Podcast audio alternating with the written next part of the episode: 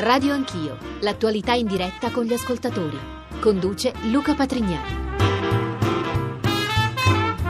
Buongiorno, buongiorno a tutti voi. Torniamo a Taranto, torniamo a occuparci dell'Ilva. La più grande acciaieria d'Europa ormai non è più solo un caso di inquinamento, danni per la salute e rischi per l'occupazione e il lavoro. Sta diventando, o comunque rischia di diventare sempre più, anche il terreno di uno scontro tra i poteri dello Stato. Da un lato le ultime decisioni del giudice per le indagini preliminari Todisco, che ha riaperto, diciamo così, i giochi tornando a intimare la chiusura degli impianti. Dall'altro la reazione del governo, che si è detto anche pronto a ricorrere alla Corte Costituzionale per contestare questi provvedimenti. Lo abbiamo detto tante volte, pane e veleno, sicurezza e lavoro, ma a questo punto anche politica industriale e diritto. Qual è il punto di equilibrio tra tutti questi fattori? Come si disinnesca la bomba ambientale che grava sulla salute di lavoratori e cittadini e come si può eh, portare avanti questo discorso salvaguardando anche l'occupazione e i problemi, le necessità economiche? Allora ne parleremo oggi a Radio Anch'io, abbiamo tantissimi ospiti. Il primo collegato con noi è Maurizio Carbone, segretario dell'ANM, l'Associazione Nazionale dei Magistrati, che è anche sostituto procuratore proprio a Taranto. Buongiorno. Buongiorno a voi.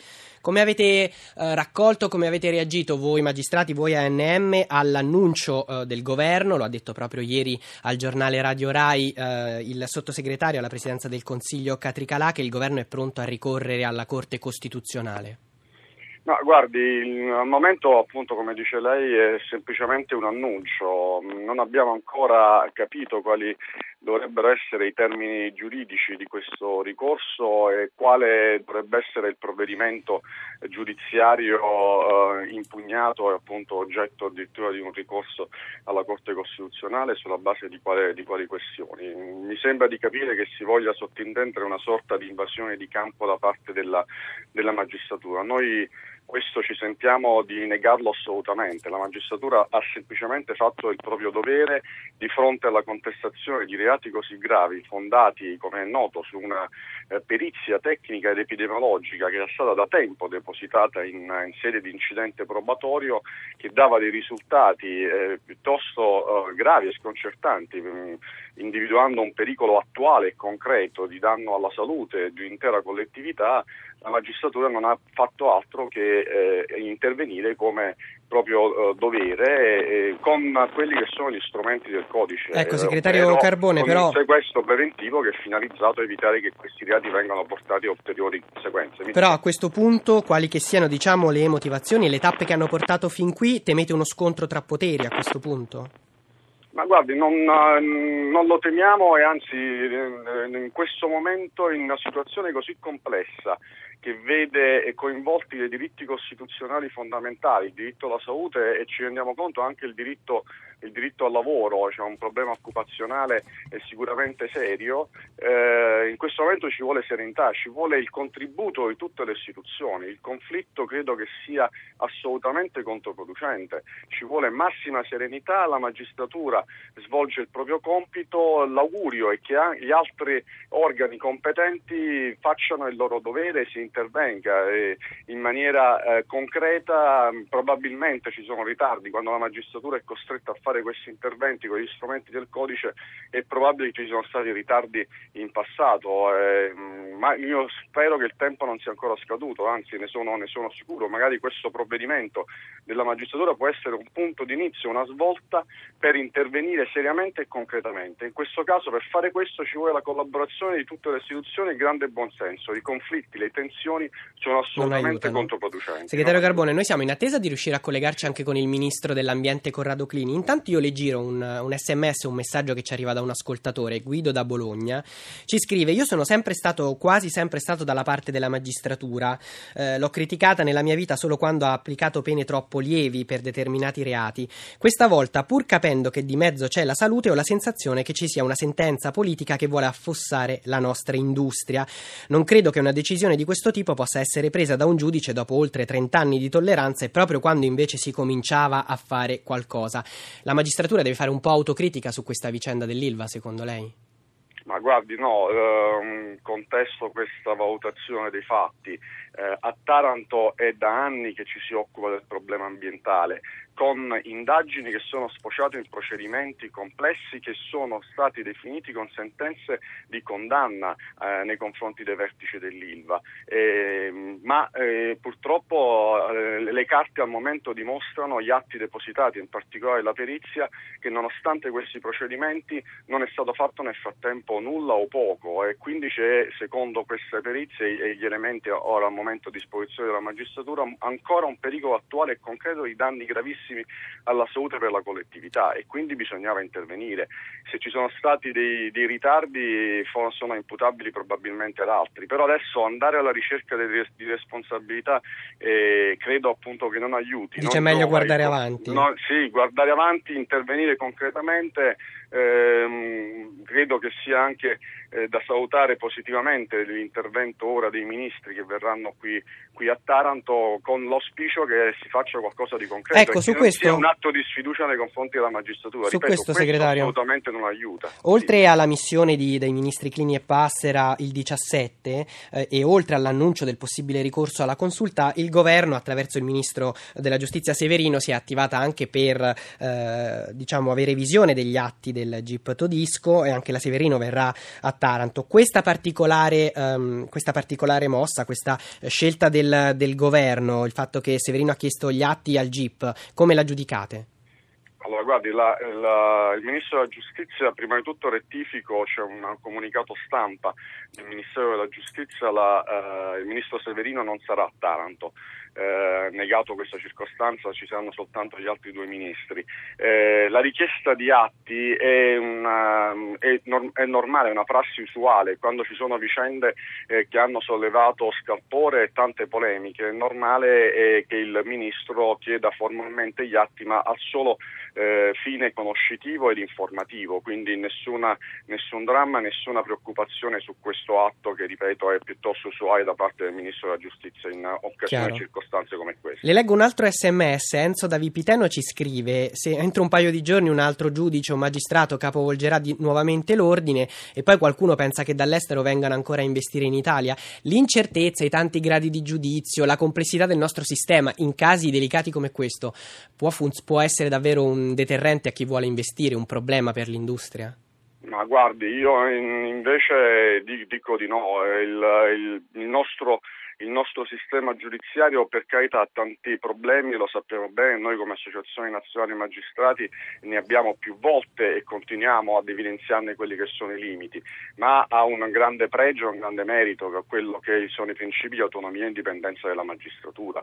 Questo rende la nostra magistratura, cioè la nostra Costituzione con questi principi rende la nostra magistratura e il nostro sistema giudiziario un sistema assolutamente eh, completo e assolutamente affidabile. Eh, che ci sia una magistratura che possa intervenire in maniera autonoma a tutelare beni primari come la salute e il diritto alla vita, credo che sia soltanto una garanzia per chi voglia investire e per chi voglia stare, venire in Italia e vivere in Italia. Questo mi sento di sottolineare. Allora, noi rimaniamo in attesa di riuscire a collegarci con il Ministro Clini. Intanto vi ricordo i nostri numeri per interagire in trasmissione. Il numero verde per le telefonate 800 05 0001, per gli sms 335 699 2949, poi c'è l'indirizzo email radioanchio chiocciolarai.it e la nostra pagina Facebook. Io do il buongiorno al prossimo ospite, la dottoressa Maria Angela Vigotti, che è ricercatrice dell'Università di Pisa, epidemiologa e anche consulente del comune di Taranto. Buongiorno. Buongiorno. Buongiorno dottoressa. Allora, ieri si è espressa su questi nuovi eh, interventi del GIP Todisco anche l'Associazione degli Epidemiologi, lei è stata anche presidente dell'Associazione degli Epidemiologi. Allora, come giudicate questi, eh, questi nuovi provvedimenti? Beh, io direi che confermo e concordo con quanto appunto ha detto l'Associazione Italiana di Epidemiologia, cioè che noi auspichiamo che la proprietà dell'ILVA, che è responsabile insomma, dei, dei danni che sono stati rilevati dalla magistratura, possa in breve tempo mettere in atto tutte quelle azioni di bonifica, di miglioramento insomma, della, della, produzione, permettendo eh, appunto che si possa eh, continuare a lavorare e venga, il sequestro venga meno infatti però non bisogna far ricadere sui lavoratori le conseguenze delle scelte, di queste scelte che hanno danneggiato non solo i lavoratori ma anche la popolazione. Ecco, su questo da uh, tecnico della materia, la domanda che tutti si fanno è è davvero possibile proseguire da un lato con la bonifica, dall'altro con il miglioramento delle condizioni degli impianti per evitare l'inquinamento futuro mentre gli impianti sono attivi? Perché poi il nocciolo della questione è questo, chiudere o non chiudere del tutto l'attività? Ma eh, questo ora io non, non, sono ben esperta cose, cioè, sul fatto se continuare con l'attività eh, può, può, portare, indubbiamente se può portare a un miglioramento, eh, il concetto è che la bonifica va fatta. E mh, mm, ci sono già delle esperienze internazionali, cioè il, il, il grosso diciamo, evento che successe, il, grosso studio fu quello nella Utah Valley dove ci sono abitata dai mormoni, dove in un momento di adeguamento, di chiusura dell'impianto negli anni 80, e quel, per un anno fu chiuso l'impianto, si verificarono una riduzione eh, doppia, diciamo, di, di, due volte dei, dei ricoveri eh, per malattie respiratorie, per asma e, negli adulti e nei bambini infatti.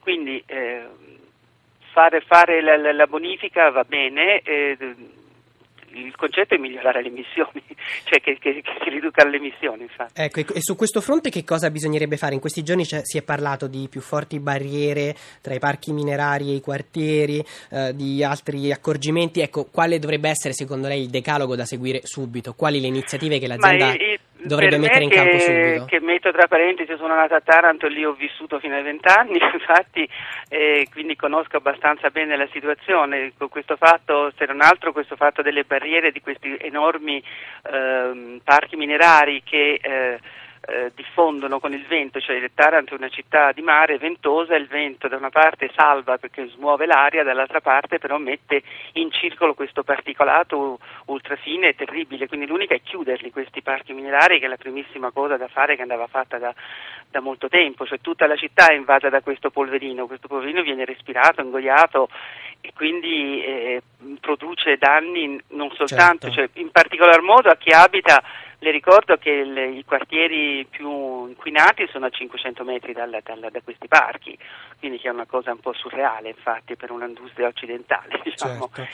Quindi la primissima cosa sarebbe quella, poi ovviamente ci sono tutte le emissioni di IPA, di diossina eccetera che vanno ridotte e monitorate perché già per la diossina è stato fatto qualcosa, ci vuole un monitoraggio in continuo e per, per, gli IPA delle cocherie, certo anche lì bisogna, io non so bene le, le, migliori tecniche disponibili, però anche lì bisogna ridurre tutte queste emissioni anche fuggitive durante, cioè va rammodernato l'impianto evidentemente. Dottoressa Vigotti, la invito a rimanere con noi, continueremo a occuparci anche di questi temi con lei. Prima di eh, passare la parola anche al prossimo ospite, io le chiedo, in questi giorni, negli ultimi giorni si è parlato sui giornali della possibile mossa dell'azienda di nominare cercare una task force neutrale di grandi esperti, grandi nomi, si è parlato ad esempio dell'oncologo Veronesi, che possa mh, svolgere un ruolo di garanzia, quindi eh, migliorare i rapporti con eh, i giudici, con la città e certificare i passi avanti sul fronte della bonifica e del miglioramento delle situazioni. Lei che ne pensa? Potrebbe essere una buona strada da seguire? Certo che è una buona strada da seguire, però l'importante è, è l, l, l, la neutralità. Cioè, ora il professor Veronesi cioè, è, una, è, una, persona di notevole fama e di notevole bravura, però eh, bisogna che non abbia conflitti di interessi e chiunque non abbia conflitti di interessi, eh, che ci, siano, ci sono le, le, le, diciamo, eh, gli esperti italiani o volendo anche stranieri che sono eh, appunto sicuramente liberi da questi conflitti, cioè che non abbiano legami con l'industria e che non siano siano di parte infatti e ovviamente sarebbe importante anche dei rappresentanti dei cittadini, cioè uno, qualcosa di allargato in cui si possa realmente discutere. Le mie esperienze quando eh, eh in, in, in, gruppi in cui hanno partecipato anche sindaci e, e, e gruppi de, de, de, di cittadini sono sempre state positive perché hanno seguito i lavori, hanno capito le difficoltà e hanno capito la, la, l'importanza dei risultati epidemiologici evidenziati anche in altre situazioni. Allora, Quindi la dottoressa Vigotti resta, resta, con noi. Siamo collegati con il Ministro dell'Ambiente, Corrado Clini. Buongiorno Ministro, grazie Buongiorno. per essere con noi. Bentornato, ecco. bentornato a Radio Anch'io. Ministro, abbiamo parlato finora di questo tema dell'annunciato ieri eh, proprio qui ai microfoni del giornale Radio Rai, la possibilità per il governo di ricorrere alla consulta. Questo annuncio ha un po' diviso il sindacato e la politica, vi è arrivato il plauso del PDL, dubbi dal PD, critiche dai DV e Lega. Qualche dubbio è arrivato anche da alcuni costituzionalisti che la reputano una strada un po' lunga e complessa e vi consigliano semmai la strada di un decreto d'urgenza per dichiarare l'Ilva una, un sito strategico, un'area strategica in modo da evitare la chiusura, eh, un po' come sulla falsariga della, della mossa messa in campo negli anni passati per il termovalorizzatore di Acerra. State valutando anche questa ipotesi? È percorribile secondo lei? Guardi, noi stiamo cercando di eh, trovare la strada più semplice e più trasparente per chiarire i ruoli, perché la vicenda dell'Ilva pone due problemi. Il primo, l'urgenza del risanamento ambientale, urgenza che deve essere assicurata da procedure effic- efficaci e non contestabili e che possono essere incardinate solo nell'esercizio ordinario delle leggi, ovvero delle competenze attribuite alle amministrazioni. E dall'altro lato abbiamo il tema che lei ha richiamato della eh, politica in, in, industriale nazionale, ovvero del ruolo strategico che nella politica industriale italiana ha il centro siderurgico di Taranto, che pure ehm, eh, è definito nell'ambito di procedure ordinarie.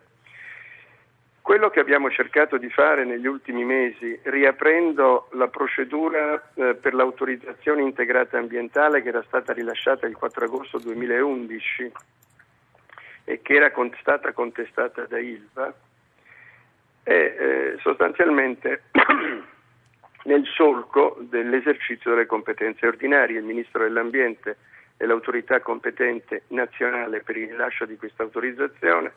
Questa autorizzazione è di fatto l'autorizzazione all'esercizio degli impianti. Abbiamo lavorato in questi mesi su questo e abbiamo un programma di lavoro molto serrato. Io peraltro oggi ho mandato una indicazione, ovvero un decreto del Ministro chiedendo che la procedura si chiuda entro il 30 di settembre, cioè il 30 di settembre noi dovremmo avere un decreto a firma del Ministro dell'Ambiente che stabilisce le iniziative e le misure che devono essere prese dall'azienda per rispettare le norme ambientali e le direttive certo. europee.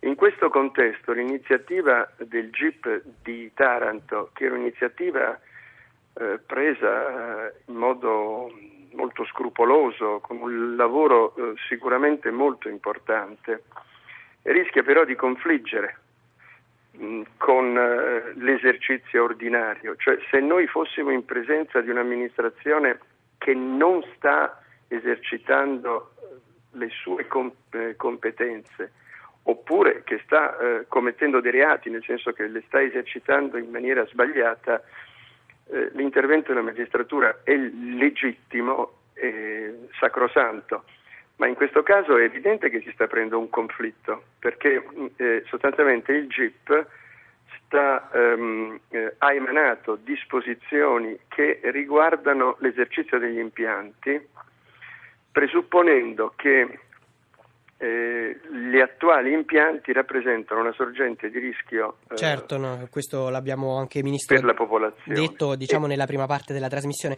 Io volevo capire meglio. Prego. Quindi, allora, o... noi stiamo, stiamo lavorando uh, sul diciamo sul lato del, del ricorso, ecco, quindi c'è il ricorso. Il, il, ricorso. il ricorso, cioè il sollevamento del conflitto di attribuzione, è certamente una come dire, un modo molto impegnativo di affrontare il tema.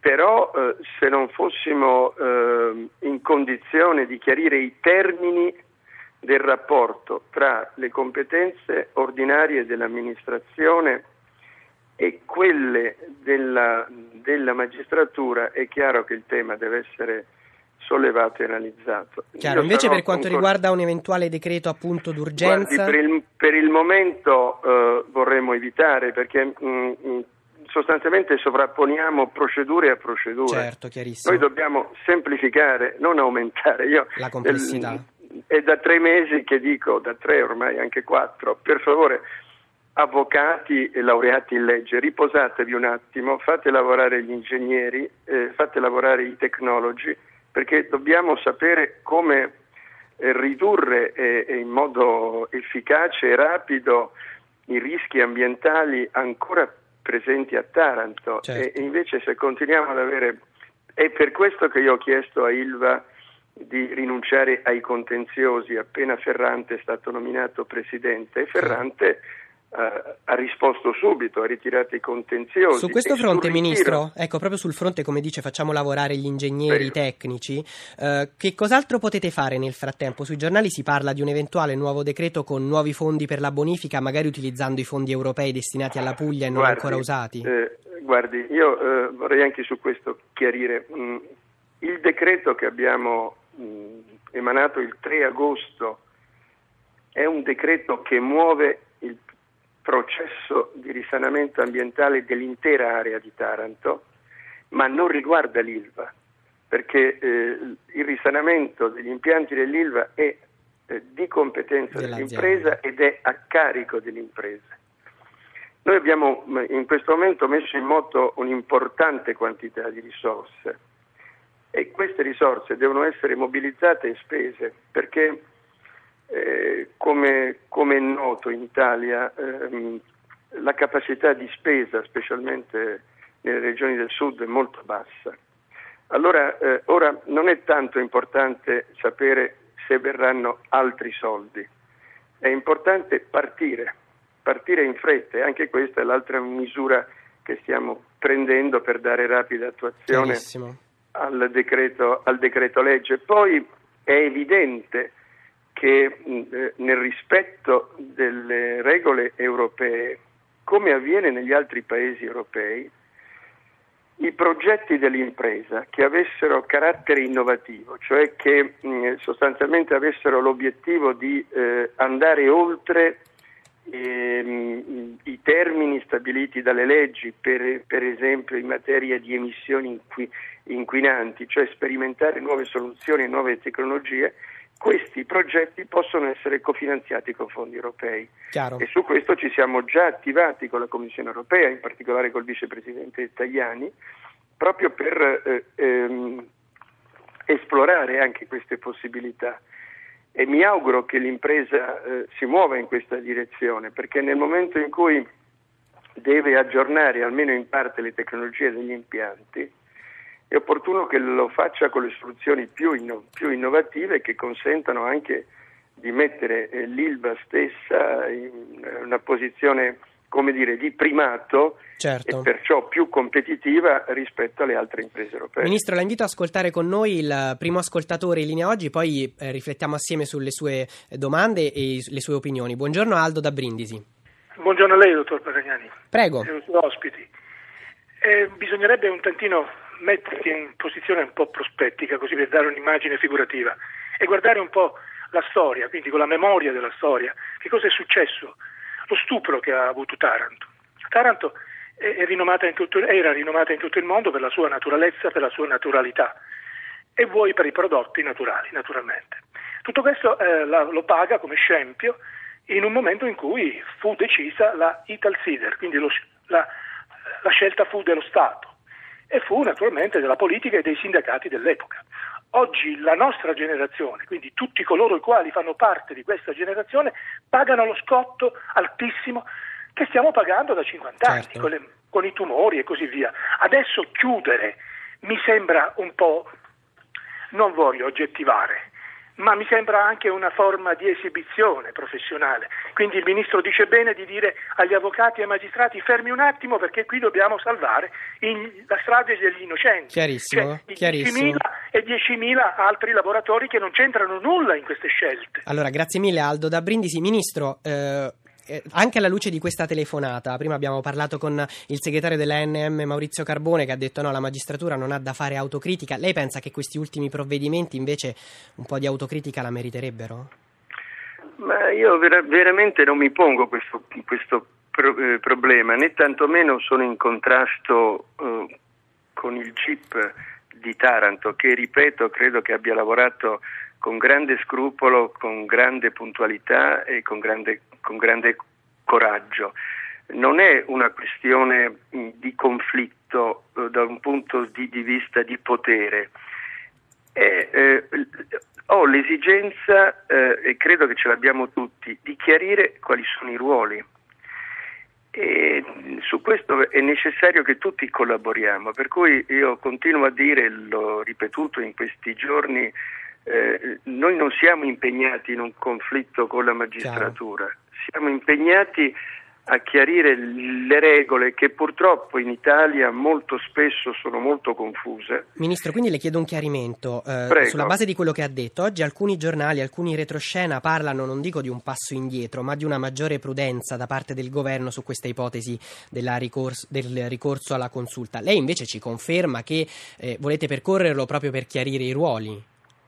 Le confermo quello che abbiamo detto anche nei giorni, nei giorni scorsi. Noi stiamo lavorando su questa ipotesi. Nel frattempo però il 17 siamo io e Corrado Passera a Brindisi e mi auguro di poter avere anche un colloquio con almeno il procuratore capo perché se riusciamo a trovare il punto di equilibrio eh, eh, abbiamo risolto i problemi. Cioè se riusciamo a semplificarci la vita avendo chiaro qual è l'obiettivo che condividiamo tutti, perché io non ho dubbi che il GIP eh, abbia eh, a cuore in mente l'urgenza del risanamento ambientale di Taranto, è la stessa cosa che vogliamo fare noi.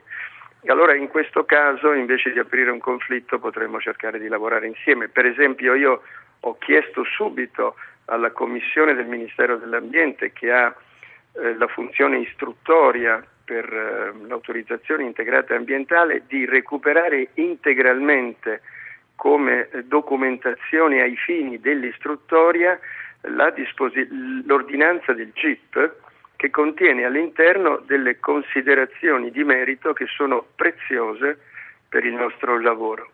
Se non riusciamo a trovare questa forma semplice di collaborazione è evidente che dobbiamo andare ad un chiarimento, non per fare polemica ma semplicemente per chiarire quali, eh, quali sono i termini delle competenze. Quindi un primo giorno della verità può essere già il 17 con la vostra missione? Io credo proprio di sì, perché non è che il 17 andiamo per ascoltare, il 17 andiamo per dire cosa stiamo facendo. Le chiedo in un flash, all'azienda invece a questo punto cosa chiedete? Degli sforzi in più?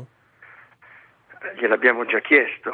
Guardi, qui c'è un punto, anche questo è molto importante. Eh, l'azienda ha fatto continuamente ricorso contro il Ministero dell'Ambiente ha fatto ricorso contro l'autorizzazione che avevamo dato il 4 agosto 2011, che era stata firmata dal mio predecessore Stefania Prestigiacomo, d'accordo col Presidente Vendola, ha fatto ricorso contro la riapertura della procedura che io ho, ho disposto nel marzo scorso. A Ferrante ho detto adesso dobbiamo capirci se la scelta è quella del conflitto fra Chiaro. l'azienda e le amministrazioni sappiamo dove andiamo se la scelta è quella invece di risolvere i, i problemi, ri, ritirate i contenziosi.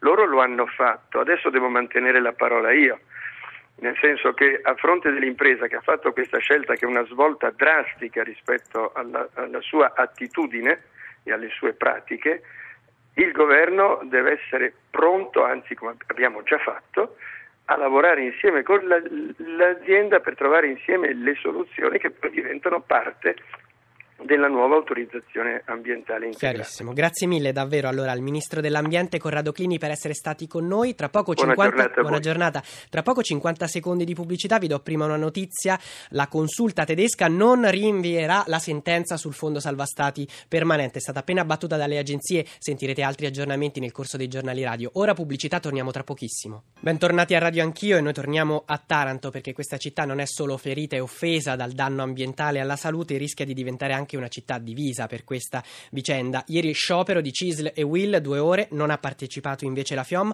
ma c'è stata anche una manifestazione di cittadini favorevoli invece ai provvedimenti del GIP Todisco. Allora noi ci colleghiamo subito con la nostra inviata, l'inviata del giornale Radio Rai a Taranto, Fenisia Calluso. Buongiorno. Buongiorno Luca, buongiorno ai tuoi ascoltatori. Allora qual è il clima in città? Dunque il clima diciamo che si sta abbastanza surriscaldando e la città è mm, divisa un po' come, come lo sono gli operai, quindi tu dicevi della, della, doppia manifestazione di ieri e un po' la gente è con gli operai da una parte e dall'altra, quindi ci sono i cittadini che come gli operai eh, che ieri sono scesi in strada e che anche oggi alle 10 scenderanno in strada sono un po' scettici su tutto ciò che sta succedendo, temono che questo sia solo l'inizio della fine, cioè che non si riesca a bonificare l'Ilva e che quindi l'acciaieria vada a chiudere con tutte le conseguenze sugli operai che ci lavorano. E poi c'è la gente che invece risponde all'appello di questi operai. La manifestazione che tu dicevi ieri è organizzata da eh, un gruppo che eh, ci piace segnalare perché in, in poche ore sta muovendo davvero tanta gente, sono degli operai dell'Ilva insieme a degli ambientalisti che man mano stanno coinvolgendo cittadini, bambini, adulti eh, che sono a, a, sostegno della magistratura, quindi loro vogliono il bene della città, vogliono il lavoro, ma dicono è il momento che si faccia chiarezza su questa cosa, quindi appoggiano il lavoro della magistratura e vogliono che l'Ilva vada avanti solo a certe condizioni e chiedono alla cittadinanza finalmente di ribellarsi, di sostenere questo percorso percorso di risanamento che Chiaro. vorrebbe dire quindi un risanamento per tutta la città e quindi ieri in piazza c'erano delle persone che accettano questo invito di questi operai, tra l'altro ieri per la prima volta si sono aggiunti anche una rappresentanza di operai e di cittadini provenienti da Brindisi dove c'è una centrale a carbone che anche loro quindi si stanno come dire unendo a questo movimento che cerca di cambiare il presente e il futuro di questa città, quindi la gente appoggia gli uni e gli altri altri, ma in piazza ieri c'erano mh, qualche centinaio di persone che si stanno preparando anche a venerdì perché la richiesta è quella di mobilitarsi in arrivo dei All'arrivo ministri. dei ministri, certo. Esatto, che, che, preoccupa un po' perché anche qui c'è una spaccatura perché c'è chi considera un buon segnale il fatto che il governo si sia finalmente mosso su questa vicenda, ma c'è anche chi è preoccupato perché pensa che in qualche modo verrà sottratto potere al giudice e che quindi non si capisca bene in che direzione andranno i prossimi passi. Fenesia, ti chiedo anche di riferirci mh, sugli incontri che ha avuto ieri il presidente dell'Ilva Ferrante, incontri istituzionali e incontri con i sindacati. Che cosa è emerso? L'incontro con i sindacati è stato ieri mattina che in qualche modo ha anche cercato di scongiurare all'interno dello stabilimento, di scongiurare poi le proteste che ci sono state, perché ieri mattina gli operai hanno anche cercato di bloccare l'ingresso dei giudici, dei, scusa, dei tecnici inviati dal giudice, sì. quindi eh, in mattinata Ferrante ha cercato, come sta facendo da giorni, di placare gli animi, di invitare al dialogo i sindacati che sono poi la parte più massiccia e interessata di questa vicenda. Nel pomeriggio invece è andato a Bari dove è stato ricevuto dal presidente della regione Vendola insieme al sindaco di Taranto e all'assessore provinciale all'ambiente. E l'incontro del pomeriggio forse è stato più significativo perché da una parte ci sono le istituzioni locali che all'Ilva proprio chiedono risposte, quindi Chiaro. c'è il sindaco che chiede certezze, c'è il presidente Vendola che chiede che ehm, l'Ilva sia chiara in ciò che vorrà andare a fare e che quindi faccia al più presto quello che serve per rimuovere le cause che hanno portato al sequestro delle sei aree a caldo. Dall'altra c'è appunto il presidente Ferrante che tra l'altro stamattina in queste ore starà in procura a presentare il ricorso contro gli ultimi provvedimenti del giudice per le indagini preliminari. C'è Ferrante appunto che invita al dialogo, invita ai toni bassi e che garantisce tutto l'aiuto, tutta la collaborazione possibile con la magistratura e con i tecnici affinché si vada nella direzione giusta, cioè quella del risanamento. Grazie mille allora al nostro inviato, Prego. l'inviato del giornale radio a Taranto, Fenisia Calluso. Io do il buongiorno ai nostri prossimi ospiti. Maurizio Landini, segretario generale della FIOM CGL, buongiorno. Buongiorno. E Alessandro Laterza, vicepresidente di Confindustria con la delega proprio al mezzogiorno. Buongiorno. Buongiorno. Landini, eh, ieri non avete scioperato con Film Cisl e Wilm, oggi c'è un altro sciopero di due ore, anche voi, anche questa volta non parteciperete. Perché? Perché questo è uno sciopero sbagliato cui si dice che bisogna scioperare contro la magistratura e contro il lavoro della magistratura. Invece io credo che sia il momento di lavorare perché si facciano gli investimenti e soprattutto l'ILVA deve dire con chiarezza se intende fare gli investimenti necessari per mettere a norma gli impianti e poter continuare la produzione. Qual è il giudizio della FIOM sul possibile ricorso del governo alla consulta?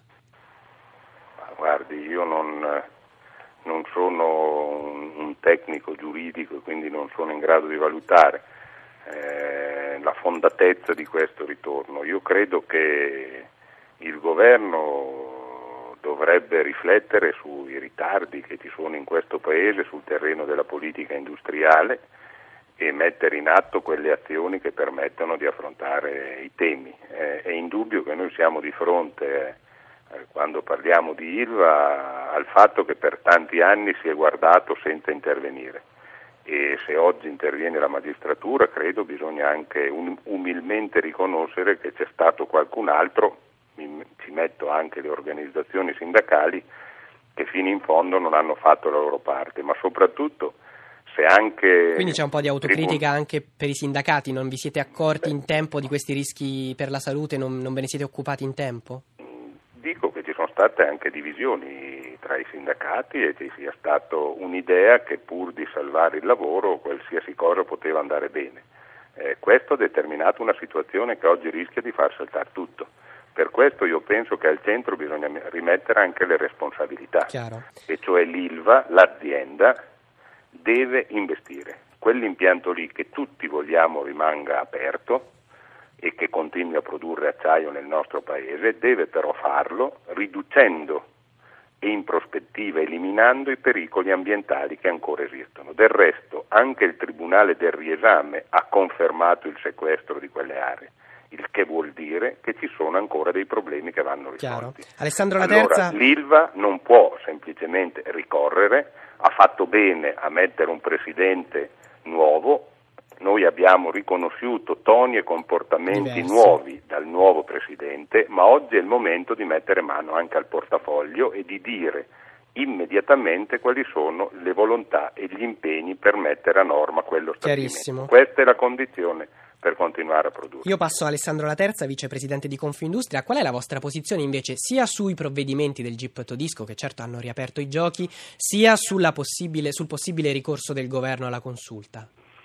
Ma sa, sui provvedimenti del, del GIP con eh, la, la, la, il rispetto che è d'obbligo il, il problema che si intravede è un problema molto concreto e cioè eh, che eh, se mai si verificasse la malaugurata ipotesi di una sospensione dell'attività degli impianti, eh, la partita di Ilva a Taranto diventa una partita chiusa. Ora mi rendo conto che questa non è eh, un'attenzione che debba essere eh, al centro dell'attività del, del, del, magistrato, però è una preoccupazione eh, che è, è, doveroso in qualche maniera esprimere.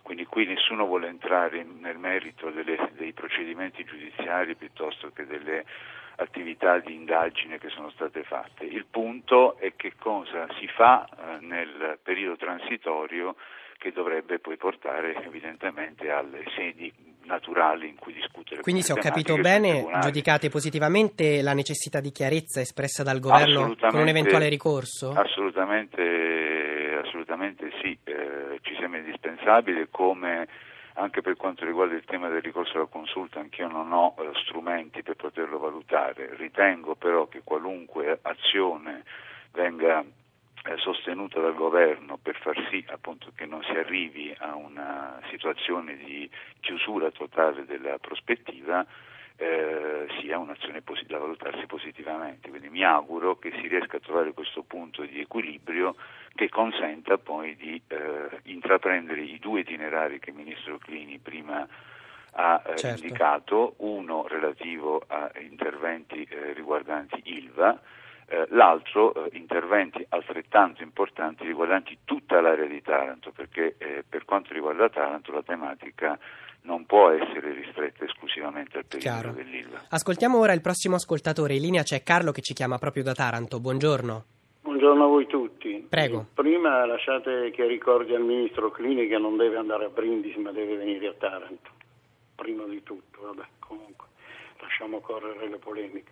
Poi la sua domanda? Il discorso, il discorso, la domanda, per poter arrivare alla domanda è di dire che alcuni lavoratori, tanti lavoratori, l'ILVA praticamente eh, lavorare per morire oppure vivere e non lavorare, che è molto concentrata, cioè è molto succinta come conclusione.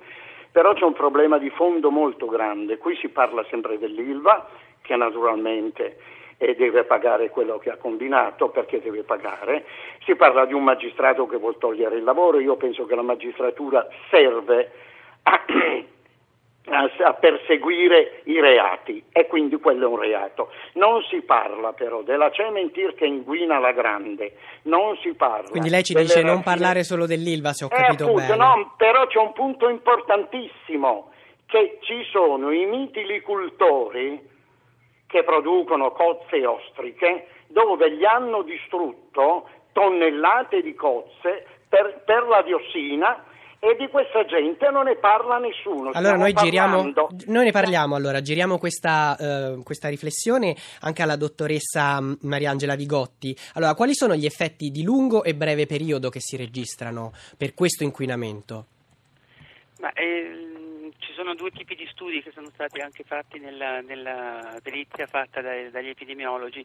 Sono gli studi appunto di lungo termine, eh, nel senso che si rifanno quindi a un'esposizione passata nel tempo e questi studi hanno visto sì, appunto i tumori che sono eh, in eccesso e che hanno quindi una latenza, cioè il periodo da, da, da, quando inizia la malattia a quando si manifesta e poi dopo viene curata, che è abbastanza lungo di 20-30 anni, però anche ci sono degli eccessi che sono molto significativi di malattie respiratorie, di malattie cardiovascolari che hanno una latenza di tumori di, per i bambini, insomma, che hanno una latenza molto minore più breve. e che è molto più breve, cioè nel senso che non sono ascrivibili a periodi molto lontani nel tempo e la cosa molto grave, specialmente per le malattie respiratorie, è che anche nelle donne, cioè le donne che non, sicuramente a Taranto con la disoccupazione che c'è non credo che le donne siano eh, tutte impiegate, certo, appunto, tutte all'ILVA. Infatti, infatti. Ma dottoressa... Poi questi studi a breve termine che sono degli studi che forse al pubblico diciamo, sono un po' meno noti perché sono relativamente recenti, sono degli ultimi 20, 20 anni, 20-25 anni che praticamente seguono l'andamento giornaliero dell'inquinamento, per cui a un picco di inquinamento segue nei giorni successivi un picco di ricovero e un picco di mortalità specialmente certo. se vai negli ultimi uno, due, tre giorni, perché appunto significa che eh, delle situazioni esac- esacerbano del, delle situazioni tipo di tosse, di asma, eccetera, e si vede che nei giorni successivi in aumenta in maniera immediata, questi sono degli studi appunto che forse al pubblico sono meno conosciuti ma in epidemiologia ormai sono ben consolidati. Dottoressa, abbiamo non parlato uh, di, l'ascoltatore ce l'ha messo proprio nei termini più netti, cioè lavorare e morire oppure vivere senza lavoro, ma come detto anche dal Ministro Clini, dal Ministro della Salute Balduzzi, c'è un impatto anche della disoccupazione sulla salute?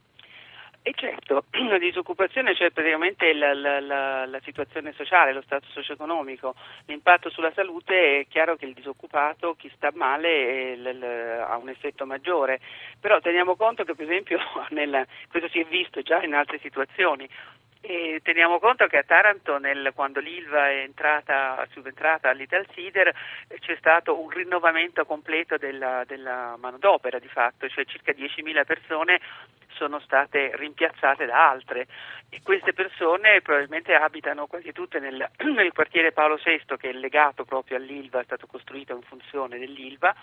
E anche gli effetti forse che sono stati trovati in questi quartieri sono anche legati a questo, cioè al fatto certo. che l'ILVA ha mandato in, in, a spasso 10.000 persone nel, negli anni. Quindi insomma entrambi i fattori vanno tenuti in eh, certo, considerazione per la certo, salute. Ma questo in parte è stato tenuto conto, cioè c'è stato le, le analisi che sono realmente esemplari del, del, della perizia, eh, tengono conto anche dello stato socio-economico e, e nel senso che cercano di eh, evitare, levare diciamo, dalle analisi l'effetto dello stato socio-economico, tenere conto, quindi e nonostante ciò emergono appunto dei risultati. Grazie mille allora a Maria Angela Vigotti, dottoressa ricercatrice, epidemiologa dell'Università di Pisa per essere stata con noi. Buona giornata.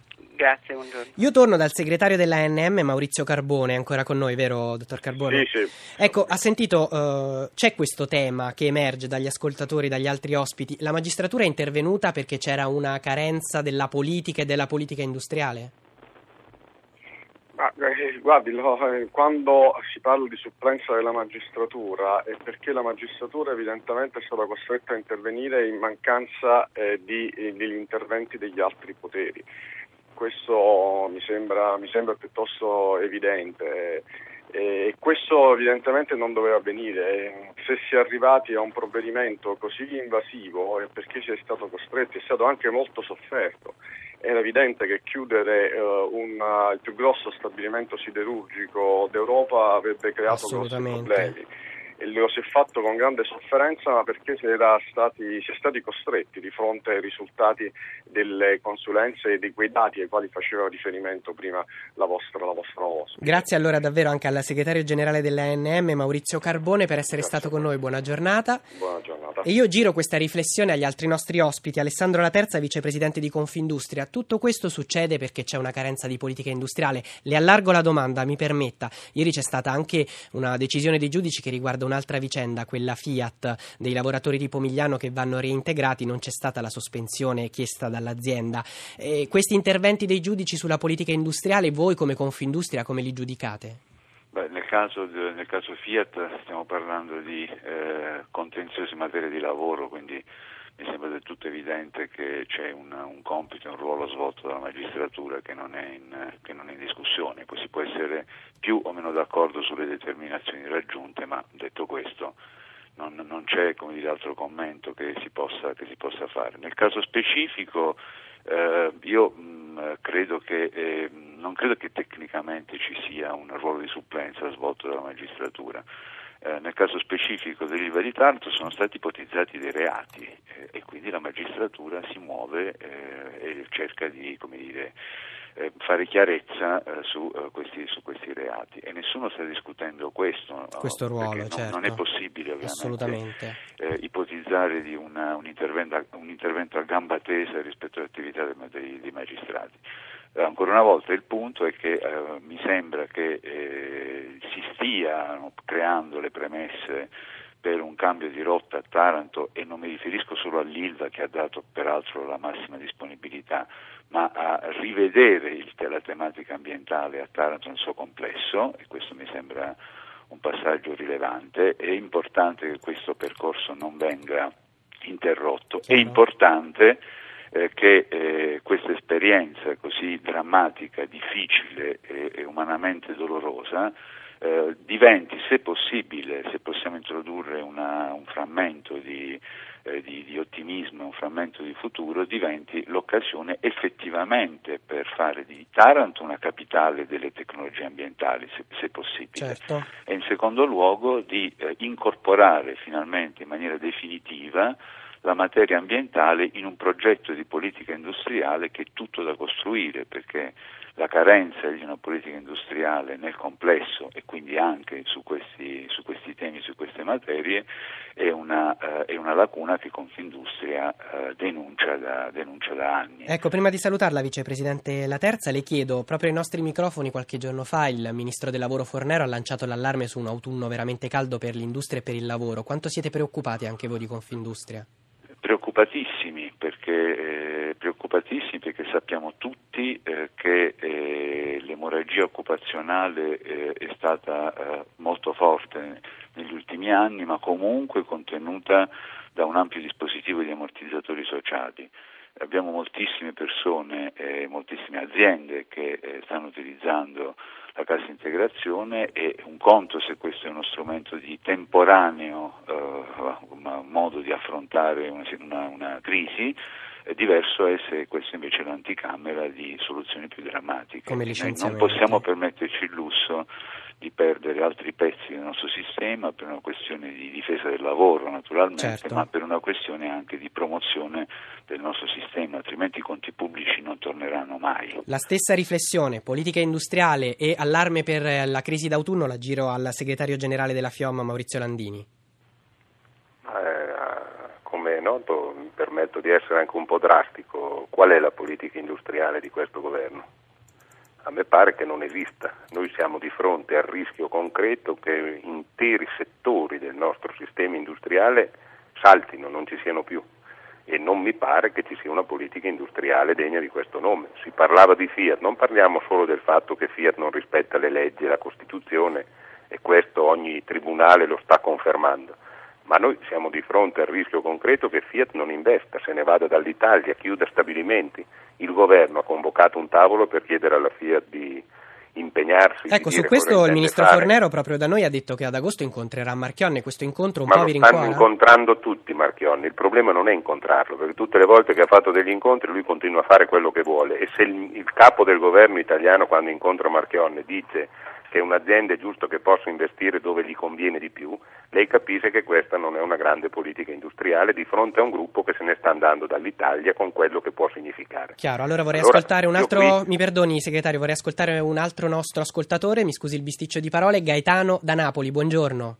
Buongiorno a lei. Prego. La faccio breve la domanda. Grazie. Si dovrebbe lavorare a rendere compatibile la presenza dell'azienda aperta. Chi pagherebbe decine di milioni di stipendi se l'azienda fosse stata chiusa?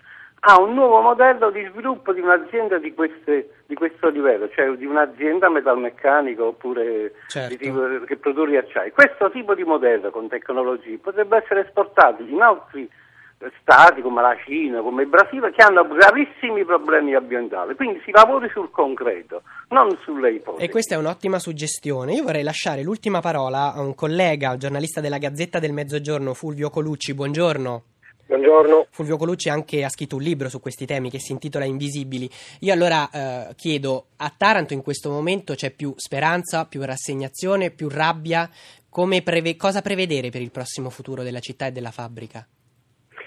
Beh, prevedere una serie di domande alle quali bisogna dare risposta, questo sicuramente, anzitutto il futuro della fabbrica, il futuro occupazionale e eh, sullo stesso piano il, il futuro ambientale. Io credo che una strada da seguire ci può essere e eh, oggi l'apertura del Presidente dell'Ilva Ferrante al dialogo con i custodi sulle cose da fare all'interno della fabbrica la ritengo un segnale importante. Ora le cose da fare all'interno della fabbrica si sa quali sono, ne cito due per tutte, eh, la risoluzione dei problemi della cocheria, la risoluzione dei problemi dei fumi dell'acciaieria, eh, la mh, copertura del parco minerali. Ecco, bisogna lavorare su queste cose perché in realtà in concreto anche eh, sulla base del provvedimento della magistratura le cose da fare si conoscono, bisogna soltanto metterci tanta buona volontà per cercare effettivamente di realizzare queste cose. Quindi l'Ilva deve certamente dire una parola certa e ehm, diciamo definitiva sugli investimenti di quel tipo. Abbiamo E pochi attraverso- secondi, un'ultima domanda. Eh, Sì. Nella città c'è almeno, diciamo così, il sollievo per essere tornati al centro del dibattito nazionale e non essere dimenticati?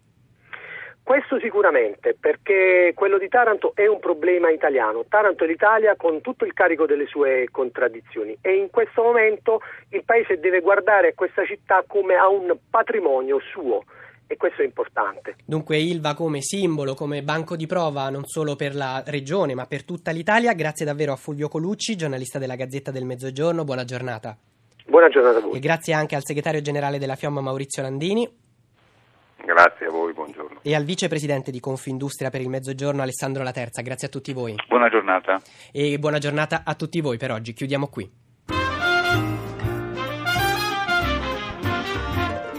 Avete ascoltato Radio Anch'io, ha condotto Luca Patrignani, regia di Anna Posillipo, assistenti al programma Alberto Agnello, Valentina Galli, coordinamento tecnico Gottardo Montano, Alessandro Rosi. Potete iscrivervi alla mailing list e ricevere le anticipazioni sulla trasmissione del giorno dopo scrivendo a radioanchio.rai.it. Archivio puntate podcast su www.radioanchio.rai.it. Pagina Facebook Radio Anch'io, Radio 1 Rai.